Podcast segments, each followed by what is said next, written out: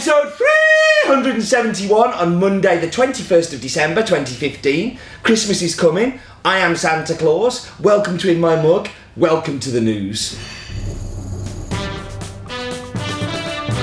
Of course, I'm not the real Santa Claus. So, no, I'm just like, I fill in for him occasionally. Um, been sending lots of presents to lots of people. Um, without a sleigh, been mainly using Royal Mail. Uh, but while on that topic, um, go to www.hasbean.co.uk forward slash pages forward slash Christmas, I think it is, um, where you can find out all of our shipping times, all of our opening times, and um, do get your Christmas orders in like as early as you can, uh, because we can't guarantee anything getting there in time.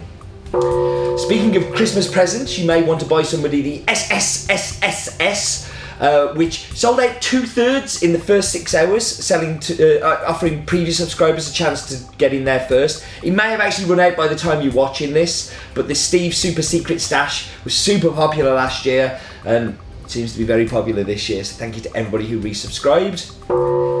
Um, expect some fun over the coming weeks. I'm off to El Salvador on Christmas Eve, um, uh, to and I may do a few videos while I'm out there, and, and definitely photos and stuff like that. So all that to come. And that was the news. Um, so we should do focus on, but I'm not doing focus on because it's Christmas. So it's time for the sixth in the series of the Has Bean Christmas card. Definitely becoming a tradition now.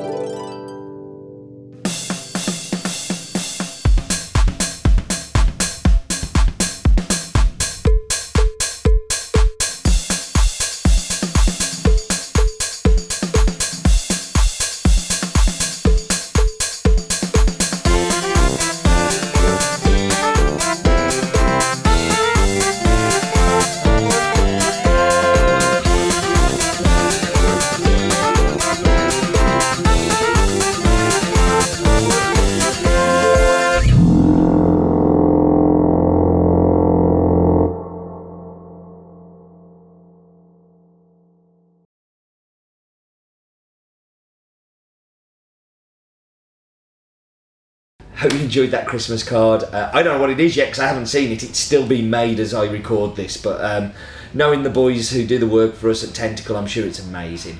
Um, so anyway, this week's coffee is Finca Escocia, and the farm was initially set up by a guy called Adam Butter. Um, uh, Harry Adam Butter, sorry, um, who's the grandfather of the current owner, Joanna.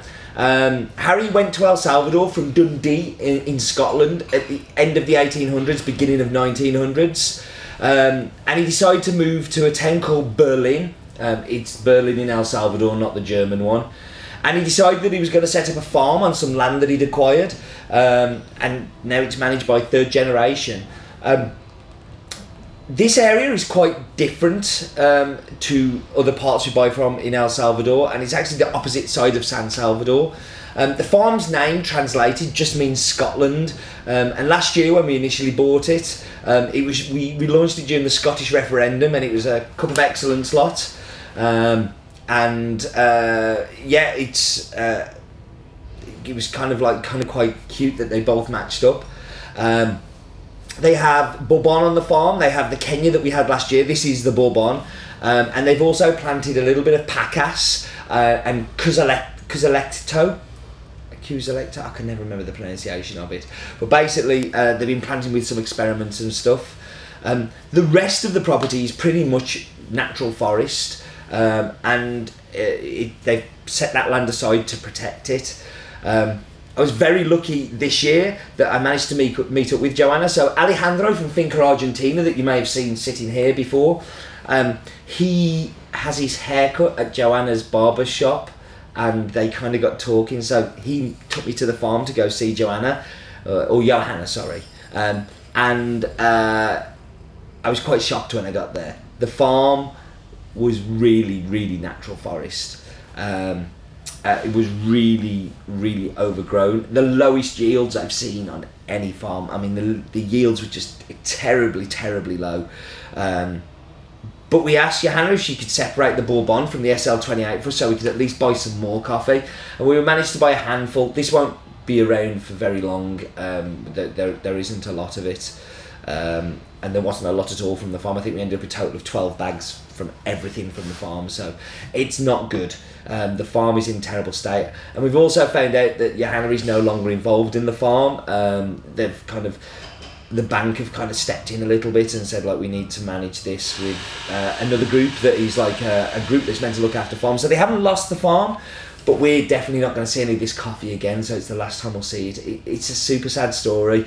I, I, really hope that I get to go and meet Johanna again this trip. Um, she's a beautiful lady and uh, I need a haircut.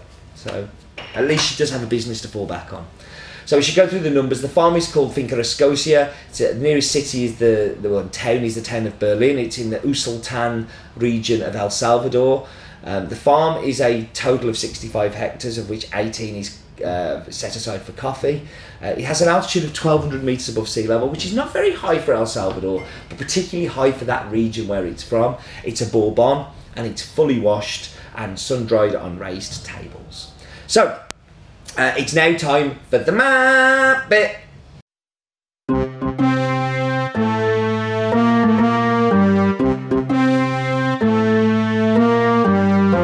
So hello again. Here I am. I'm waving and up, up, up and away, and we're going right up. Come on, let's get up and away, and we are going to go across the Atlantic. So we're going to go to our left, which we've been doing a lot of. I know. But I think this week you're going to find that it's definitely worth this journey. So we're going to zoom down to Central America. And it's the time of year that we see all of these centrals coming through. This is one of the, the, the latter ones to arrive, but uh, it's been well worth the wait. And let's go to El Salvador, which is a tiny country. Think of El Salvador, think of the size of Wales. So not Scotland like Escocia, but think of the size of Wales. Um, the daft fact is that uh, El Salvador has never won an Olympic medal. I find that sad. That's really mean. Poor El Salvador. Um, it does only have a small population, so we'll kind of forgive it for that. Um, but let's zoom down to the details. Now, this is the spine, and I've talked about this spine a lot um, when we've been talking about uh, El Salvador, uh, the Santa Ana spine into Ahuachapán. But if we zoom up, this is Escocia, and it's all on its little lonesome.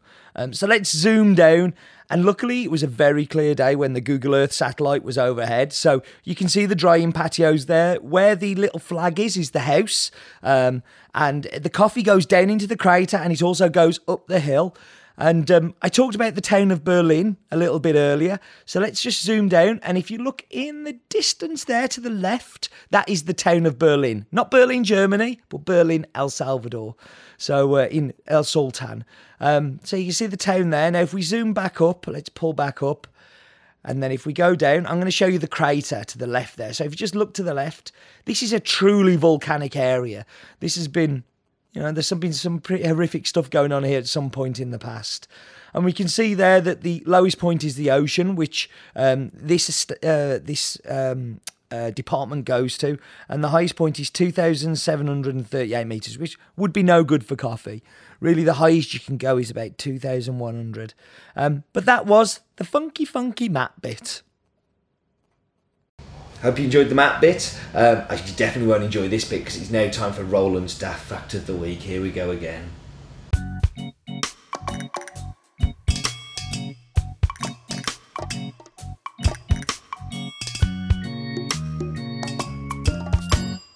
In a recent study by the BBC, Scottish people drink coffee stronger than those from Italy and Spain, who are renowned for the strength of their coffee.